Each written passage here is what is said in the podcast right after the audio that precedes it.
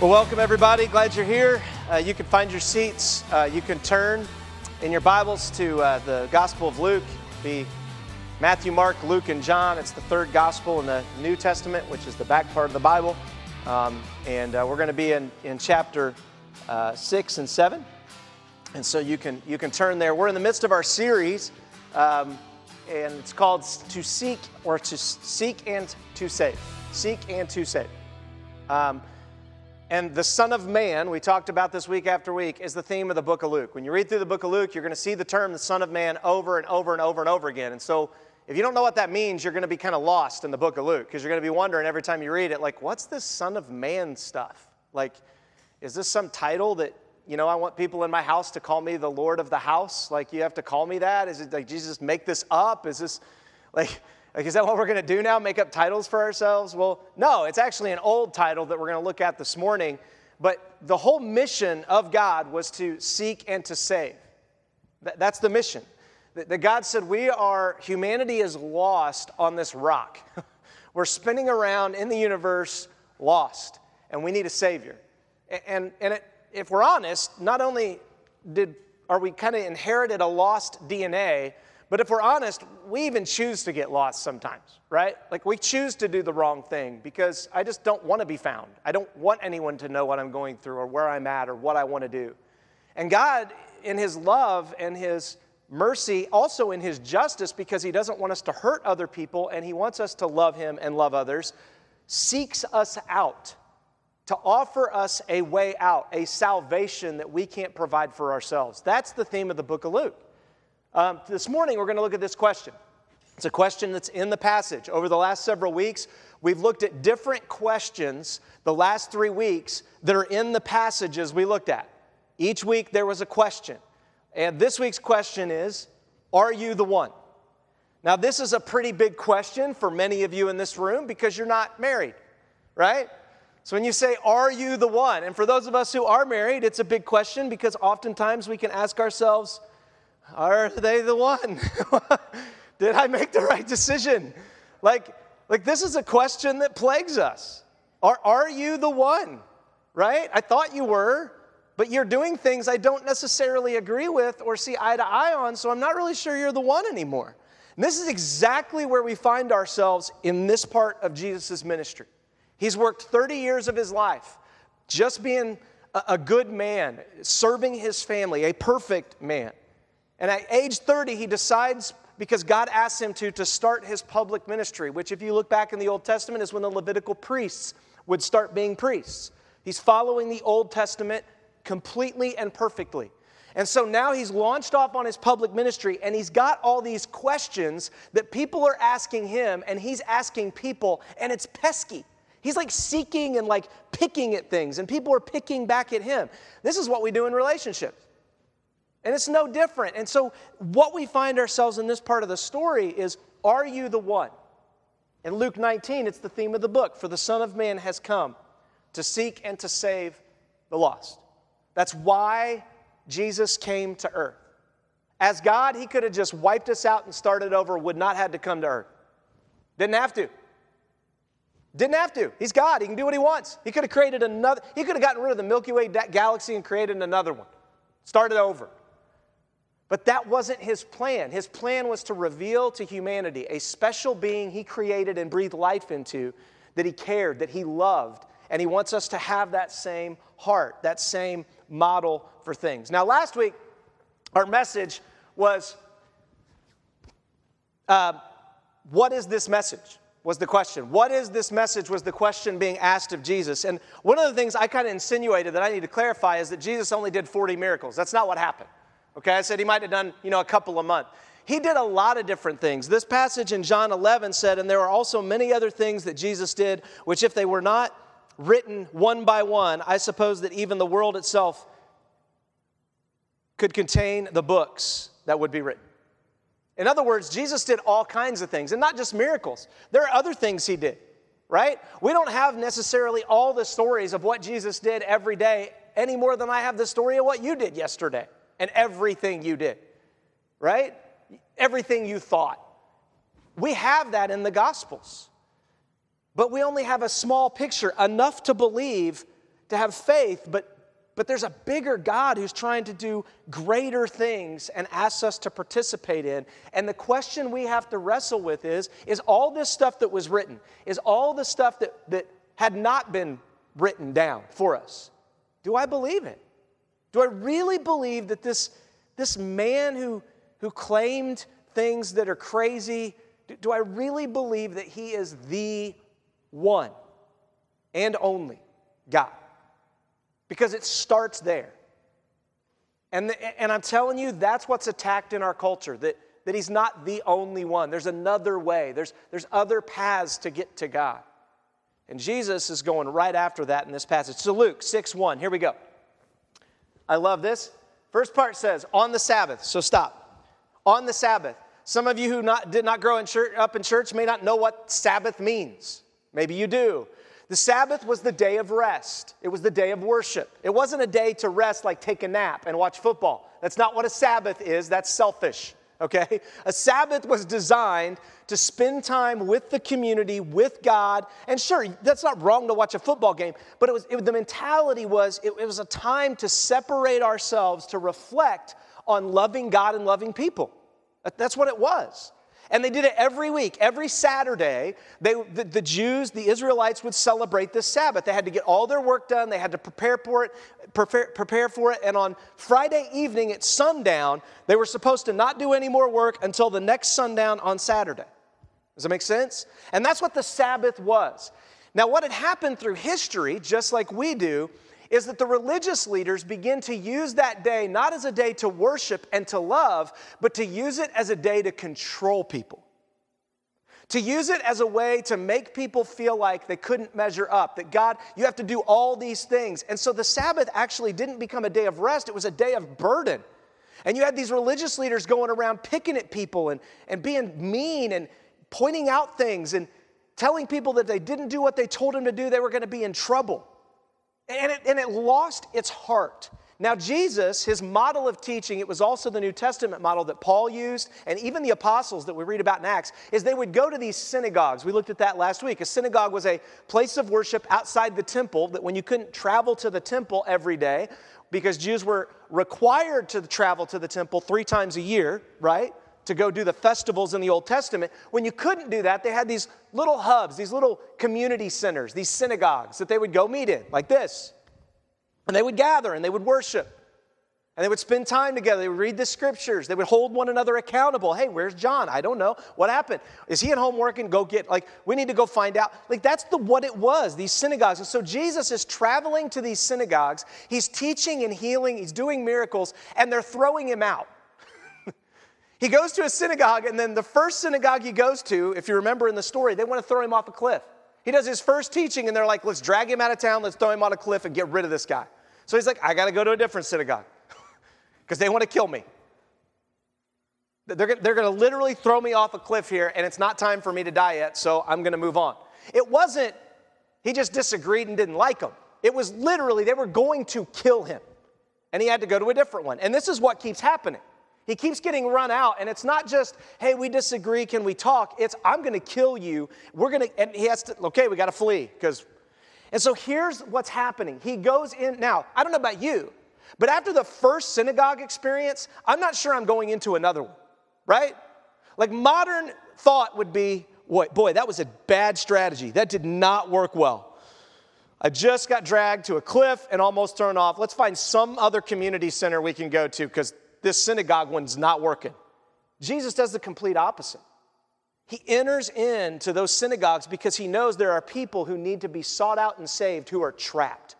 They are trapped in a system of belief that's not true. The reason you sit here today is because there was a religious, there were religious people, specifically a person, Martin Luther, who said this about the church of his day. He said they, they're not teaching what's true, and so I, I don't know what to do other than stand up to them, and then they wanted to kill him, so he fled for his life. And he didn't, it wasn't like he was trying to find a new Protestant denomination. He wasn't. He was just trying to get the church to see that they are doing things that aren't loving to people, that aren't real true love, that they aren't doing what God's word says. They're doing the opposite. It's exactly what Jesus is doing. It says, I love this. Oh, I shouldn't have clicked it. I got clicker happy. Sorry. And it says, He passed through the grain fields. His disciples were picking heads of grain, rubbing them in their hands and eating them. But some of the Pharisees said, "Why are you doing what is not lawful on the Sabbath?" Jesus answered them, "Haven't you read what David and those who were with him did when he was hungry? How he entered the house of God and took and ate the sacred bread, which is not lawful for any but the priest to eat. He even gave some to those who were with him. Then he told them," Jesus told them, "the Son of Man is the Lord of the Sabbath." Well, are you the one? Are, are you the Son of Man? So here they are, they're just walking through the fields, and the disciples look, and there's some grain heads, and it was legal to do this, okay? It's actually commanded that you were supposed to leave the gleanings. We looked at this in Deuteronomy this past summer. We've looked at it when we did the book of Le- Leviticus. When you, when you walk through the grain fields, you, you left the edges of the grain fields for the poor. You weren't supposed to harvest it. It was, it was required by the Old Testament law to love your neighbor, to love the poor. You were to leave some of the gleanings for them. Not try to get every single grain you could out of everything you can. That's complete opposite of our culture today. Our culture tries to squeeze every ounce of everything we can out of everything there is because that's what's best for the environment. Not best for people. See, our focus is wrong. Jesus said, no, leave the edges. Well, what if it rots? And then it rots. But the poor have an opportunity to have some.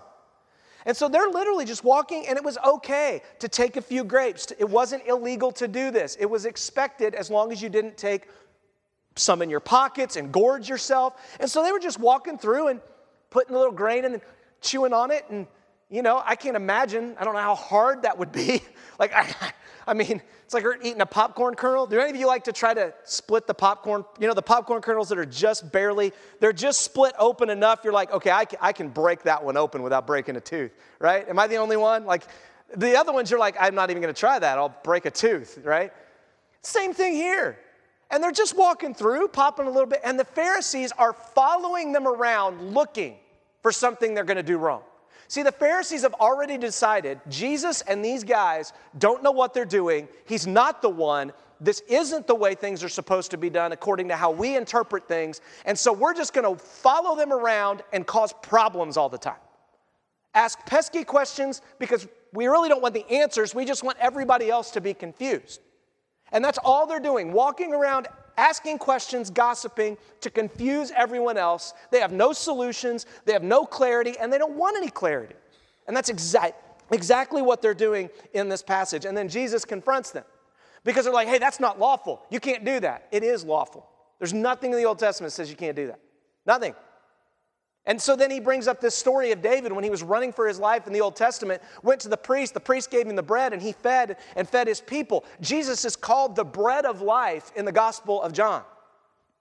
They were eating Jesus. Like the, the symbol of David doing this, and Jesus had to be laughing when he was selling him. Remember when David got that bread that was me? And he went and he got it from the priest, the, the priest who's me, because I'm the ultimate priest, and and. And I provided for him and provided for his companions because I want to give to all. Like, Jesus is doing this and saying, I'm the one that brings fruit. I'm the one that created this grain. And you don't see that I created the grain. I created the bread. I created David. I created the priesthood. I created the Sabbath. I did it all, and you ignore it. That's exactly what's going on here. And Jesus is looking at them and saying, so what do you do about David? You love David. You highlight David. David was the greatest leader ever for Israel. And they really love David at this time. You want to know why? Because the Romans are dominating them at this time, and they need a new David king who will come in, slay Goliath, and make Israel great again. So David is their favorite heroine of the Bible at this point in human history. They want a David to come who's bringing a sword and cutting heads off, and we can take the world again. And so he looks at him and he says, so what do you do about that David you love that you want to come, yet he broke, quote unquote, the law? By actually eating bread that was prepared and done. He didn't just grab a grain head. It went through the process of being prepared. And what do you do about that story there, Pharisees? If you're going to curse my disciples and you're going to condemn them, then condemn David and quit looking for a David to come save you. Because that David who comes saves you, oh, he's a sinner. He's terrible. He's awful. You can't trust him. You, It's exactly. And so he looks and he says, the, the Son of Man is the Lord, and he is calling them out. Listen, Jesus could have just corrected their false interpretation. He could have just said, you know you're speaking falsely. Here's why. Here's Leviticus. Here's Deuteronomy. He doesn't. He goes after their heart. And he doesn't do it because he hates them and he wants them to leave. He does it because he loves them and wants them to see how wicked they are. He's trying to penetrate their heart. And so he's, he's going with everything he can to get into their heart. And he's looking at them and he's saying, look, the Son of Man is the Lord of the Sabbath. And he's making them ask the question, who is the Son of Man then? Is this Jesus, the Son of Man, the Son of Man who we think will be like David, really who he says he is? And he's posing it. The Son of Man is the Lord. I mean, this question's kind of, the Son of Man is the Lord of the Sabbath? Wait, are you calling yourself the, the, the Old Testament Son of Man? And you're saying you can change the Sabbath? You, you can tell people when to rest and not rest? I mean, they get what's being implied here. Look at this next passage. This is in Daniel. Daniel seven thirteen, and this is one of the clearest passages on the Son of Man in the Old Testament. It says, Daniel's was a prophet. Daniel was in Babylon. He was in captivity. He was a slave. Daniel grew up and lived his life in slavery, preparing his people to be free. We are called as Christians to give our lives to the slavery of this world, that we are in these bodies of death and we are slaves to the world around us, but we are free to glorify our God, to serve him in the midst of our mess, and then point everyone around us to a freedom that's coming someday. No different than this man Daniel, who was a prophet in his day to the, to the nation of Babylon. No different. He served Babylon faithfully. He served the kings. He was thrown in the lion's den, if you remember that story in the Old Testament, Daniel in the lion's den, because he wouldn't bow to the king and he accepted the consequences. He didn't try to make new laws. He just said, I get it. That's the law. I'll go to the lion's den. I just believe God will save me if he wants to save me. And if not, I'm not, I'm not bowing a knee. That's what Daniel says. And so here's Daniel, and this is the vision that he has. He's, he was in the midst of seeing this vision. He said, I continued watching in the night visions, and I saw one like the Son of Man coming with the clouds of heaven. He approached the Ancient of Days and was escorted before him. He was giving authority to rule and glory and a kingdom so that those of every people, nation, and language should serve him. His dominion is an everlasting dominion that will not pass away, and his kingdom is one that will not be destroyed. That's incredible. And Jesus is saying, I'm that Son of Man, which, again, the Pharisees would agree with that.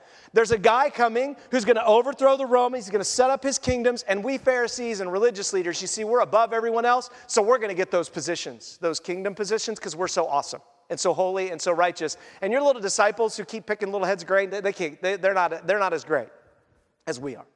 See, that's what's going on in this passage. And Daniel says there is a Son of Man coming. So when Jesus asks this question and points to himself, kind of insinuates he's the Son of Man, this is offensive.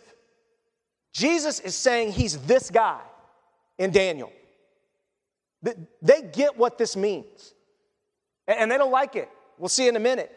And, and here's what it says in Revelation about this Son of Man, because here's the deal. They only had half of the Son of Man part right.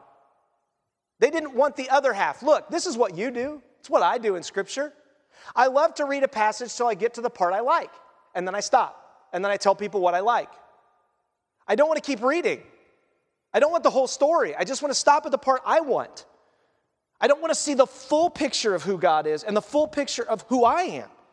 I, I just want this much. And God's like, well, that's not the way it works. I want to give you all of it.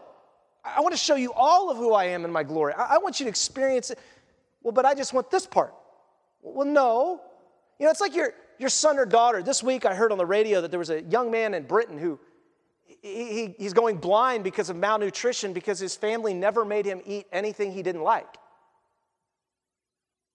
He's literally going blind. He's, what, fifteen or sixteen years old, and he's going blind. Because he's been malnutrition. They don't know if they can reverse it. Because, well, we couldn't get him to eat carrots and green beans and vegetables and other things that could be, you know, we didn't want to take a vitamin because that's bad for him. So we just let him do what he, he felt like doing. And now he's blind, going blind. See, God wants us to have the whole plate. Not just ice cream, not just steak. Like, all of this is good for you. And there are choices you can make within that. It's not like you have to do exactly this thing, but that's what God's heart is. Look at Revelation, and they sang a new song. They're singing going out in heaven. Listen, most of the time when we're singing a new song and we're singing out, we're jamming in our car, it's not because we're in a bad mood. Normally when we're in a bad mood, the radio's off and we're driving down the road, right? That, that's normally, or with maybe death metal, thrash. Anyway, I mean, but... that's when the radio's on and we're singing and smiling, we're waving at people, and they're like, they think I'm nuts, it's awesome. Like, we're in a good mood. It's exactly what's happening here. But look at what they're in a good mood about. They're not in a good mood about a king that came and slaughtered everybody, which we read about in Daniel and the Pharisees wanted. You are worthy to take the scroll and open its seals, the scrolls of the book of life.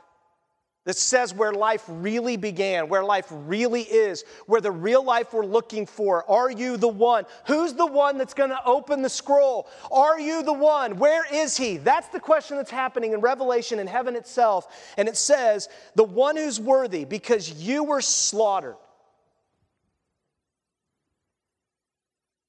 You were slaughtered, and you redeemed people for God by your blood from every tribe and language and people and nation. You made them a kingdom and priests to our God, and they will reign on the earth. That's a fulfillment of Daniel, but the process wasn't what they thought. They said with a loud voice, the Lamb who was slaughtered is worthy to receive power and riches and wisdom and strength and honor and glory and blessing. Blessing and honor and glory and dominion to the one seated on the throne and to the Lamb forever and ever. You see, they missed the part of the story of the sacrifice. They just wanted the benefits without the sacrifice. And that's what we want. I want the Sabbath. I want to sit and rest, but I, it's a lot of work to go sacrifice the lamb and like do that. So I just, you know, I'll do that next week. Versus, man, I know that I'm a sinner, and I just, I don't know why God said this lamb needs to be slaughtered, but But he did, and so I, I want to go do that. I want to honor him, and I want to celebrate by eating together, recognizing that this lamb gave its life for us, and, the, and that this food is life for us, given by God, and so we want to celebrate that together. I don't want to miss that. See the difference? And that's exactly what's happening when Jesus is going through these synagogues. It says on another Sabbath, so here we are again, another Sabbath. He entered the synagogue and was teaching. A man was there whose right hand was paralyzed. I want you to picture the scene of this, okay? And I want you to picture that right now this morning, I may just ask someone in this room that I've not told to stand up and come up front, in front of everyone, and stand here. You ready? Now read the story. He says, and the scribes and Pharisees were watching him closely to see if he would heal on the Sabbath. Right? You're all watching me. He says, so that they could find a charge against him. Look, they've already decided he's not the one. They've already decided all we can do is charge him and get rid of him. I don't care what he says. I don't care if it's right or wrong. I've already made up my mind. And he says, but he knew their thoughts and told the paral- man with the paralyzed hand, get up and stand here. That is awful to do to someone, especially someone with a disability. So he got up and stood there. Like, you're in a crowd, and I'm like, hey, you, come here, right now. And once you stand in front of everyone, right? Like, wait, me?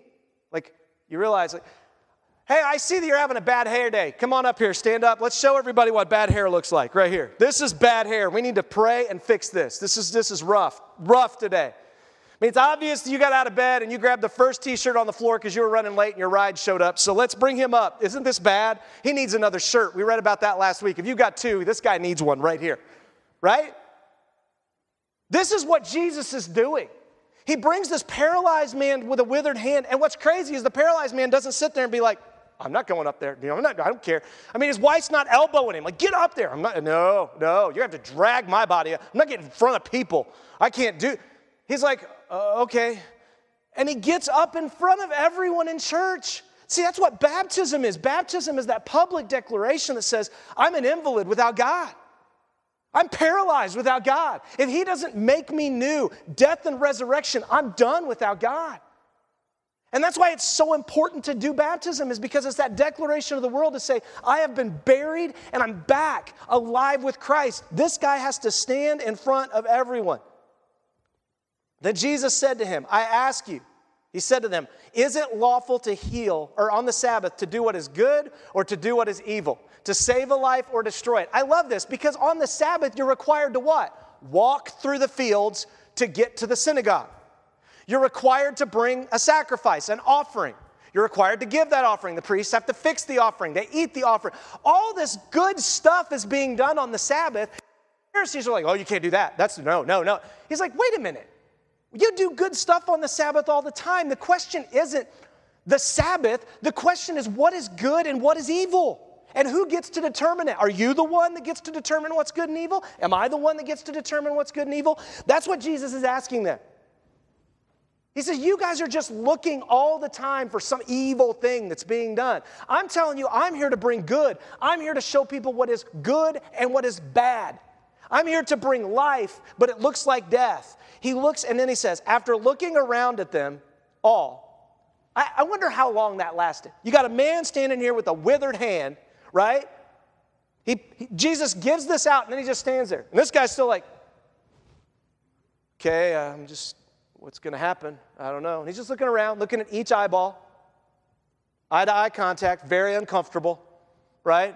Making eye contact. Some of you are looking away fast because you see me coming as my head spins around. Look, bird. Like, exactly.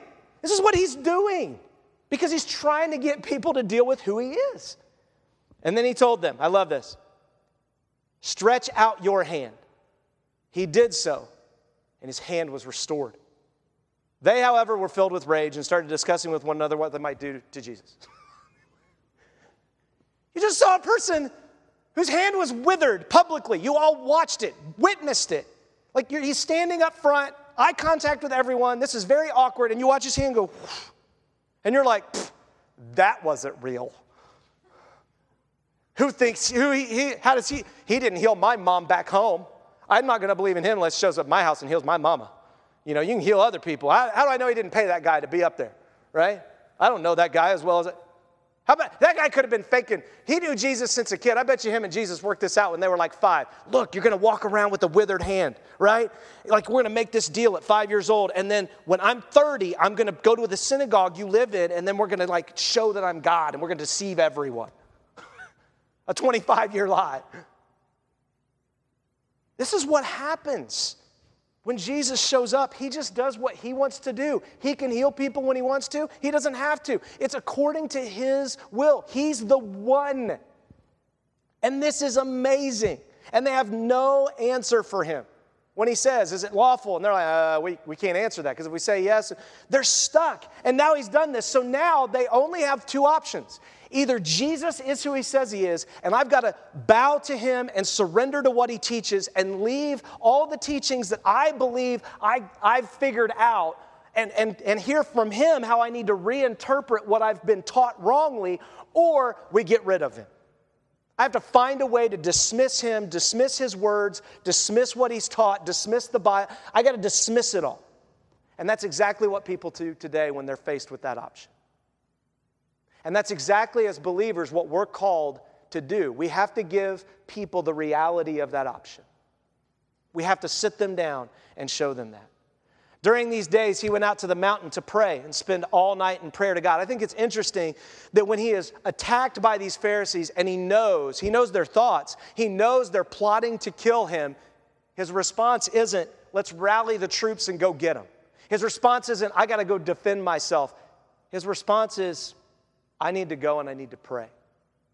I need to seek my Heavenly Father in the midst of the world that I live in and in this body that I live in that's going to die. I need to go seek my Father. And he spends all night. All night.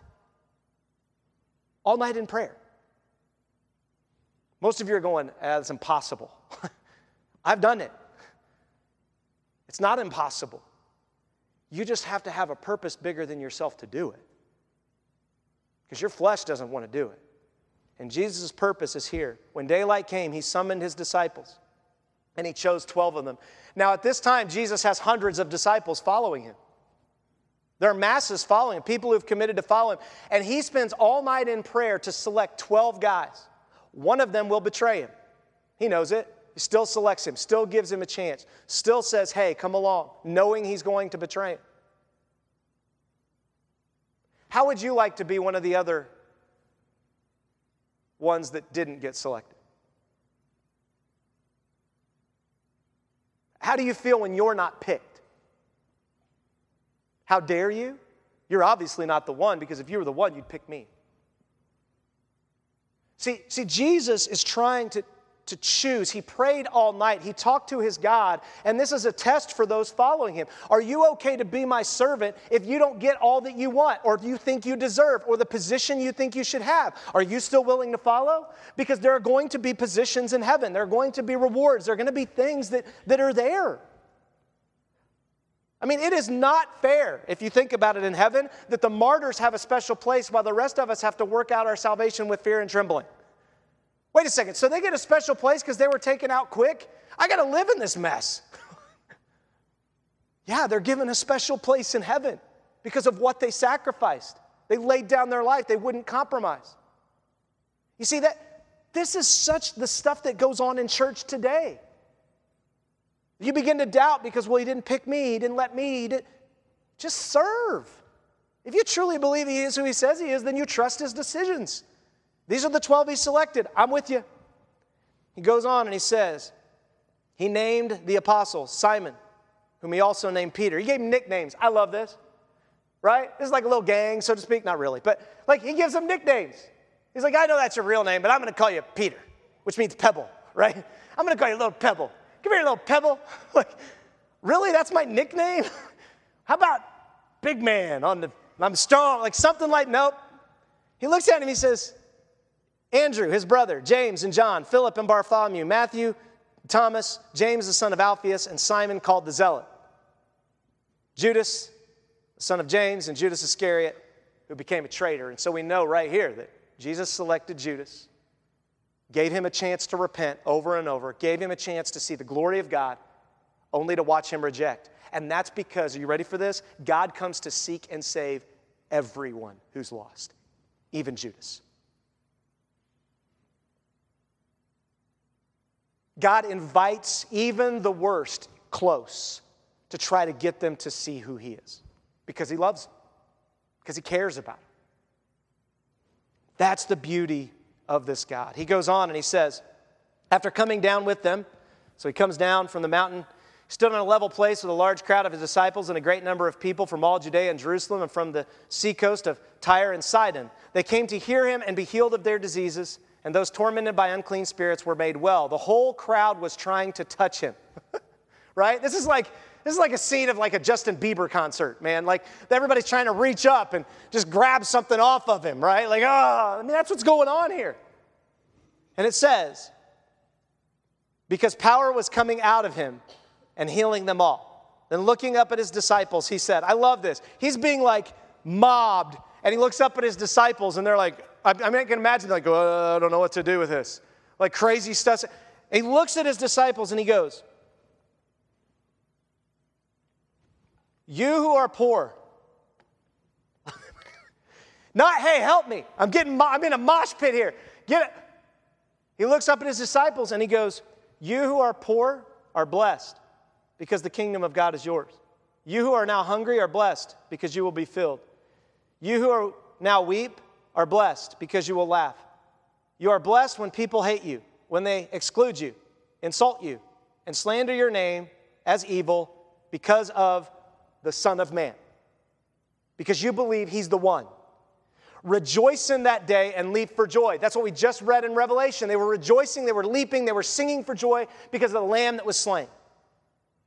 Take note, your reward is great in heaven, for this is the way their ancestors used to treat the prophets.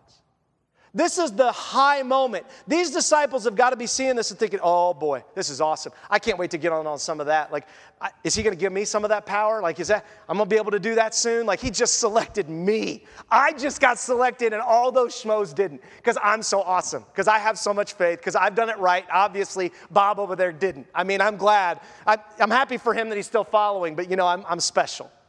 Jesus turns to them in that moment, in the highest moment so far of his ministry. Power is literally going out of him. And he turns to them and he says, let me educate you for just a minute while this is happening.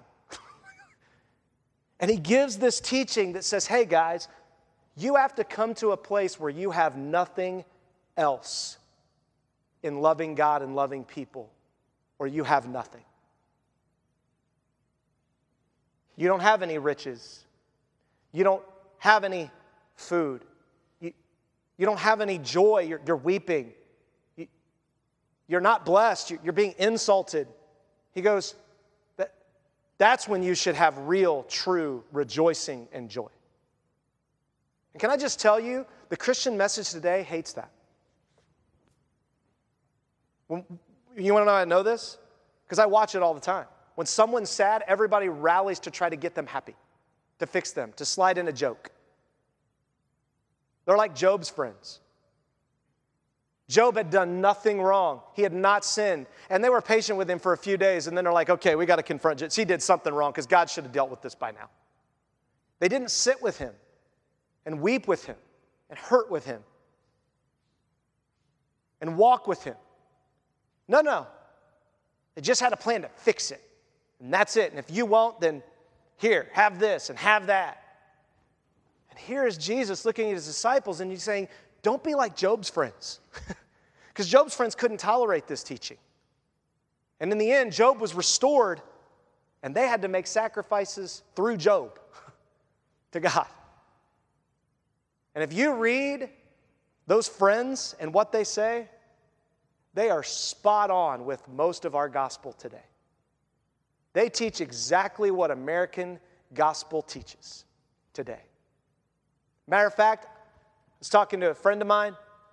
We both agree that we've even seen people use quotes from Job's friends in sermons and in messages because it fit what they were trying to teach, and they were teaching falsely. Like, you know where that quote came from, right? That guy was not good. Like, he was teaching badly. And you still quote it because it fits what you want to teach. He was a false teacher. It says it. The whole book's about that. Jesus looking. So let me ask you, what, what do you expect from the one?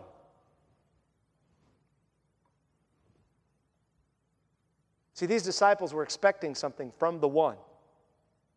And Jesus turned to them and he said, I just want to make clear what you can expect if you believe I'm the one, that I am the Son of Man.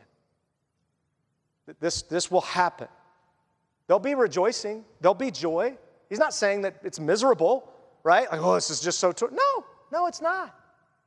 And he's not saying you can't have money. He's not saying you can't, like, that money's evil. That's not what he's saying. It's the love of money. It's you keep pursuing what will fill you. You keep pursuing what will make you blessed. You keep trying to please people. And that's what he goes on to say. He clarifies his statement in the next passage. And this is our modern system. Think about Christianity today. But woe to you who are rich, for you've received your comfort. We're in the most comfortable nation on the face of the planet ever to exist. Ever. You can't argue it. You can't. Now, it may not be comfortable for you. It may be difficult. But what's your response to that? Is it to worship? Is it to rejoice? Is it to say, God, give me the strength to keep fighting? Or is it to say, I'm done with this? See, that's what he's confronting. He's saying, you've received your comfort. Woe to you who are now full, for you will be hungry. Woe to you who are now laughing, for you will mourn and weep. Woe to you when all people speak well of you, for this is the way the ancestors used to treat the false prophets. See, that's what social media is. We're trying to get people to think well of us. We don't want to offend anybody. And I'm not saying you need to use your social media account to try to be offensive. Remember, Jesus says, you're persecuted because of me, not because you're a jerk. If you're persecuted because you're a jerk, you're just a jerk, you probably deserve it. Okay, I'm just being honest.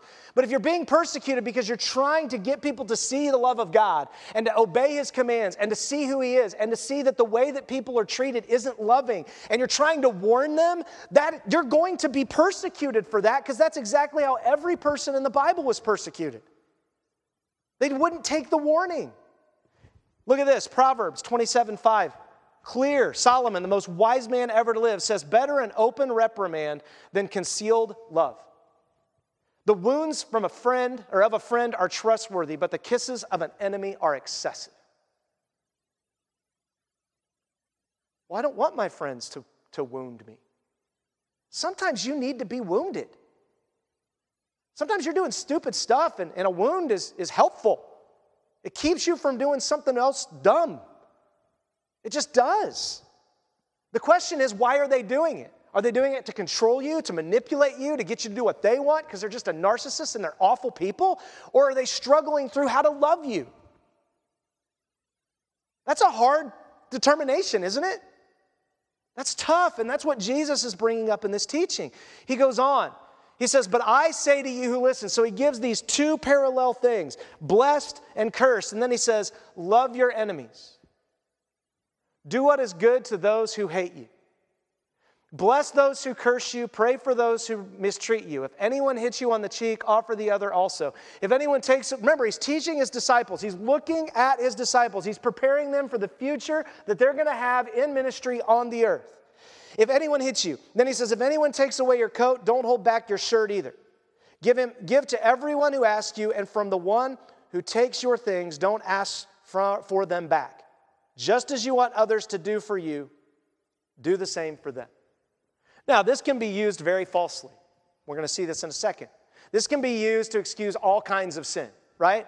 Because I need to just give permission. No, if you want to truly be their friend and you want them to be a friend of God, you have to wound them. You have to, to give that sting that says, don't do this. This will destroy you. But, but why are you doing it? Are you doing it because you're truly loving your enemy, or do you just want them out of the way? You just want to get rid of them.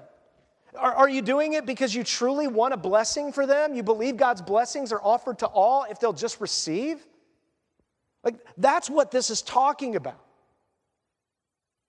Notice, too, that he says, you do this.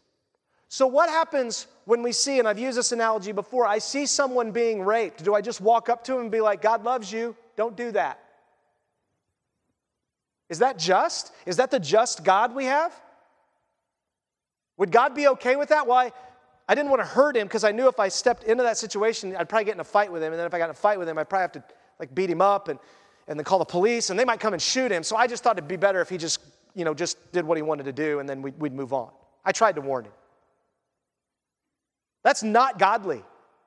We are to, we are to step in and, and for justice on behalf of others. But here's our problem. So often we're so about justice for ourselves, and we could give a rip less about mercy for other people. Like, this is what I believe is just for me. See, that's what these disciples, I'm, I'm selected as one of the twelve. This is, this is mine. He's like, no, no, no, no, no. You let people mistreat you, but when they begin to attack the ones I love, you may have to take a stand. And that's exactly biblical to do that. It's biblical to say, I'm going to stand in the gap for what's just and right. I'm not going to let this happen. But so often, that's not what we do. We think, well, the best for them, and I'm good. Jesus is saying, look, you guys are going to have to deal with this in your heart, how to protect the church and care for people. He says, if you love those who love you, what credit is that to you? I love this verse. Even sinners love those who love them. If you only love those who love you, I mean, that's like a no-brainer because you get from them. I'm going to love you so I can get, because if I say something hard to you, you may not love me, and then I, I'm going to walk away, you're going to walk away, and I don't know what to do. If you do what is good to those who are good to you, what credit is that to you? There's, there's, that's easy. Somebody's good to you, you're like, oh, thanks, and you're good to them. But to do good to someone who's not good to you, oh, no, no, no, that's, I'll get mine. I'll show you. He goes on, he says, even sinners do that. And if you lead, or if you lend to those from whom you can expect to receive, what credit is that to you? Even sinners lend to sinners to be repaid in full. But love your enemies, do what is good, and lend expecting nothing from them in return. And it begs the question, what is good? Then your reward will be great, and you'll be sons of the Most High, for he is gracious to the ungrateful and evil. Be merciful just as your Father is also merciful. Look, it's merciful. When we all deserve the death penalty, we all deserve to be killed, it's merciful to only maim someone. It's merciful to only put them in prison for their life when they deserve worse. It's still merciful. See, mercy is, I'm not going to give you what you deserve. Grace is, I'm going to give you what you could never get. I'm going to give you, I'm going to lavish on you. And grace, God gives mercy, but grace is our response. We have to respond to the mercy we receive and then say, wow, I did deserve that. I am so sorry. Thank you for your mercy. And that's when God enters in and says, I want to show you my grace now. I want to show you who I am. And it's a beautiful picture of the gospel. He goes on. Verse thirty-five there is key too. It all ties back to our theology. Love your enemies, do what is good, expect nothing in return. Then your reward will be great and you'll be sons of the Most High. In other words, do you really believe he's the one, that he's the Most High? Jesus is challenging their view of him. And then he goes on and he says, do not judge and you will not be judged. The most misused passage of Scripture there is. Everyone loves to quote this. And Jesus just told them to judge what's good in the passage before this, and he's getting ready to tell them right after this to judge what is good. So how do I make a judgment call on what is good without having judgment? How do I look at someone and say, that's not good, because by saying that, I'm judging someone. I'm judging that action. That's a judgment. He clarifies his statement in the next sentence. He says, do not condemn and you will not be condemned. In other words, it starts with a judgment, and then you start condemning people. If you're going to judge, make sure you're measuring the judgment back to yourself, he says. Give, and it will be given to you, a good measure, pressed down, shaken together, running over, will be poured out to you. For with the measure you used, it will be measured back to you. He's saying, look, there is a measurement we use. It's called the Word of God. That's our measuring stick. And the measure by which we use is going to be measured to us. So, hey, Pharisees, you say my disciples can't even touch a head of grain. You do it every Sabbath in the temple. You touch the bread. Are, are you serious? You're not using the same measure. You're not, you're not making sense of this, he says. And then he goes on and he says, he also told them a parable. I love this. Whenever he was trying to bring just mess, he'd give a story. He also told them, can a blind guide, or can the blind guide the blind? Won't they both fall into a pit? A disciple is not above his teacher, but everyone who is fully trained will be like his teacher. Listen, Jesus judged people. Jesus looked at people and said, you're not doing right. He called the Pharisees sons of their father, the devil. That's not a nice statement. That's a very judgmental statement. To look at someone and say, yeah, you're of the devil. Love you. You need to repent. Like, that's not, that's what he told people. He goes on and he says, why do you look at the speck in your brother's eyes but don't notice the log in your own? He's like, what's your measure? You want to point out all these specks, but you don't want to go before God and say, God, I'm yours. I'll give my coat. I'll do whatever it takes. No, you want to say, well, they don't, and they don't, and they don't, and they don't, so I don't have to. He's like, quit it. You get with me and do what I ask you to do and see if that changes people around you. Because that's what Jesus did. He came from heaven to earth to do what we were unwilling to do, to say, I can change you to become like me, to be sons of the Most High. If you'll believe I'm the one. And man, this is a shocking statement because they hated the Romans. They hated their enemies. A good tree does not produce bad fruit. On the other hand, a bad tree does not produce good fruit. That's like a duh statement, right? Duh. If a tree's dead, you can't get any fruit off of it. Okay. Then he goes on. For each tree is known by its fruit. Yep. Apple tree, orange tree, acorns, oak tree. Like, figs aren't gathered from thorn bushes and grapes picked from a bramble bush. A good man produces good out of the good storeroom of his heart. An evil man produces evil out of the evil storeroom. For his mouth speaks from the overflow of the heart. Why? Why do you call me Lord, Lord, and don't do the things I say? That's a judgment. Why do you call me Master, Master, Lord, Lord, and you won't touch what I just taught you? You, you have an excuse for all of it. You keep it at a distance. You don't want to deal with the hard stuff. I'm good. I got my life in order. Why do you call me Lord, Lord then? You're, you're the Lord of your life. You got it under control. Your denomination's the Lord of you. You, they got it under control. Everything's, you're, no, I'm Lord, he says. And he goes on. This is what it says in Galatians. I say then, walk by the Spirit, and you'll not carry out the desires of the flesh. For the flesh desires what's against the Spirit. You ever have that war? If you have that war in you, that means God's working on you. Can I just, can I just make that clear? If you have a war, if you just do evil and it doesn't even bother you, that's bad. You're evil. You've been turned over.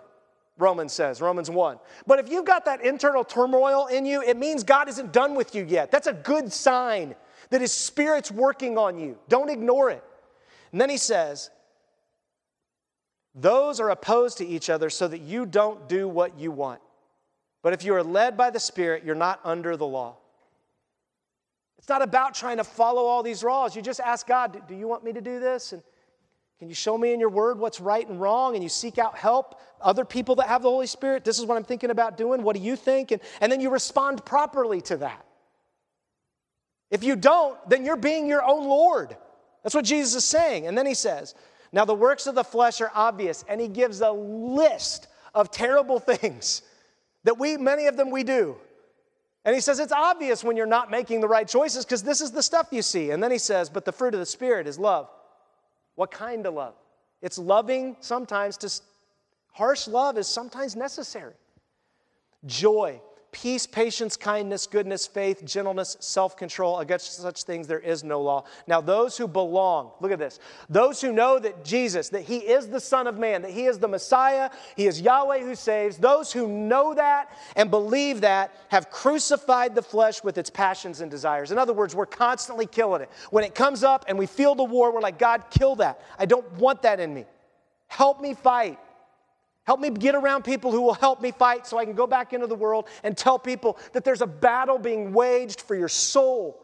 And this is what it looks like. And I want you to experience the fruit of God that he offers because he's the one and only.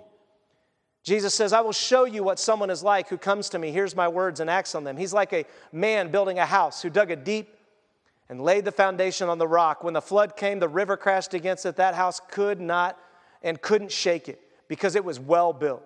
But the one who hears and does not act is like a man who built a house on the ground without a foundation. The river crashed against it, and it immediately collapsed, and the destruction of that house was great. Listen, the Romans built great stuff. Romans made concrete that we can't even figure out how they made today, that, that's literally in the ocean. They made concrete in the ocean that's still there hundreds of years later. Our concrete fails after a couple hundred years. Theirs is still there. And we don't know the formula how they did it. So when he's giving this passage, they're looking around at all these great buildings that we can still see today. And he's like, yeah, that's it's still gonna, it's not enough. Because if your foundation isn't on forever with God, it's all gonna come to an end. When he had conce- concluded all his sayings in the hearing of the people, he entered Capernaum. I love this. He just got done saying, love your enemies. And he he purposely goes to love an enemy. I love this. A centurion slave who was highly valued by him was sick and about to die. When the centurion heard about Jesus, he sent some Jewish elders to him, requesting him to come and save the life of his slave. These Jewish elders probably didn't believe Jesus was the one, but they were more afraid of the centurion than they were of Jesus. So when they were ordered to go by a centurion, you didn't say no. Yes, sir. I will go, I will get this Jesus dude that I don't even think he's real, I'll get him, whatever. That may not have been the case, but it could have been the case. And so here you have this scenario where these Jewish elders are coming. When they reached Jesus, they pleaded with him, earnestly saying, he is worthy for you to grant this because he loves our nation and has built us a synagogue. I love this. They come and he says, he's not an enemy like everybody else. He, he actually loves us, and so you should do this for him. They're still using the teaching he said not to use. Like, this guy's worthy. All the other people you hear, they're not worthy. And notice, he says, who's worthy? The sick slave is worthy? The centurion. See, they're afraid of the centurion. They don't care about this slave. Otherwise, they would have said, this slave is worthy. He's a very obedient man. He obeys us. He obeys us. He is the most great servant we've ever seen. Nope. They're concerned with the centurion. Because if they don't do this and they go back, they could be killed. They didn't do their job. And so they're scared to death. Jesus went with them. And when it was not far from the house, the centurion sent friends to tell him. Look at this. He sends others. He's like, okay, the Jewish leaders got him here. Lord, don't trouble yourself since I'm not worthy to have you come under my roof. Because if he was a Gentile and Jesus came under his roof, he could be unclean to go into the, to the synagogue according to the terrible laws of the of that were that were established by the Pharisees. And so for him, the centurion knew Jesus coming into his home would be a risk, and he didn't want Jesus to take that risk. So he looks at him and he says, this is why I didn't even consider myself worthy to come to you. I love this. Now we have the heart of the centurion. He didn't send the Jews because he knew they would obey and they'd do what he said. He sent them because he didn't consider, you look, tune in, he didn't consider himself worthy of the love of Jesus. You ever been there? couldn't love me. I'm a centurion. I've ordered men to be killed. I've led legions to be slaughtered. I, he shouldn't even be in my house because of who I am. I, I know that. I know who you are. I believe you're the one. And, and don't, don't even come in my home. And he looks and he says, for I too am a man. But he said, but say the word and my servant will be cured. For I too am a man placed under authority, having soldiers under my command. I say to this one, go, and he goes. To another, come, and he comes. And to my slave, do this, and he does it. The centurion has come to a place where he is poor. He is hungry. He has no other option for this slave. And can I just tell you, Romans didn't treat their slaves this way. Romans used slaves as fodder. They killed them. They didn't care about them. They put them in the Colosseum to kill each other. They didn't care about their slaves. The fact that he cared about his slave meant that he obeyed the Old Testament, what it said about masters and slaves, because no other culture except the Jewish culture at this time treated slaves properly. This centurion, he's broken. He doesn't know what else to do. Jesus heard this and was amazed at him. And turning to the crowd following, this would have been so offensive. He said, I tell you, Peter, James, John, Matthew, all you guys who have left everything to come follow me, I tell you, I've not found so great a faith even in Israel. None of you have this kind of faith. You all are still watching to see if I'm the one. You're here for the benefits, but you haven't. This guy gets it. It goes on and he says, when those who had been sent returned to the house, they found the slave in good health. There's a popular teaching out there that says if you believe Jesus is the one, he'll heal, he'll heal you. He, he'll give you everything. He'll, he'll take care of everything you could ever want because that's just what he wants to do. He might. How much faith did the slave have in this story to be healed? God doesn't seem to mention that the slave has any faith.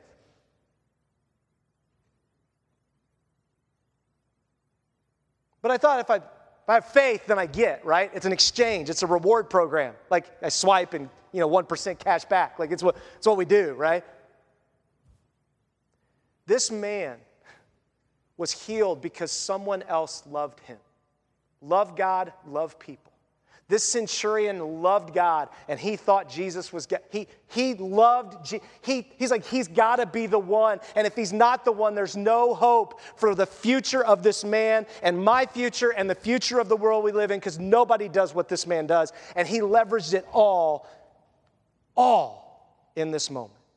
Soon afterwards, he was on his way to a town called Nain. His disciples and a large crowd were traveling with him. Just as he neared the gate of the town, a dead man was being carried out.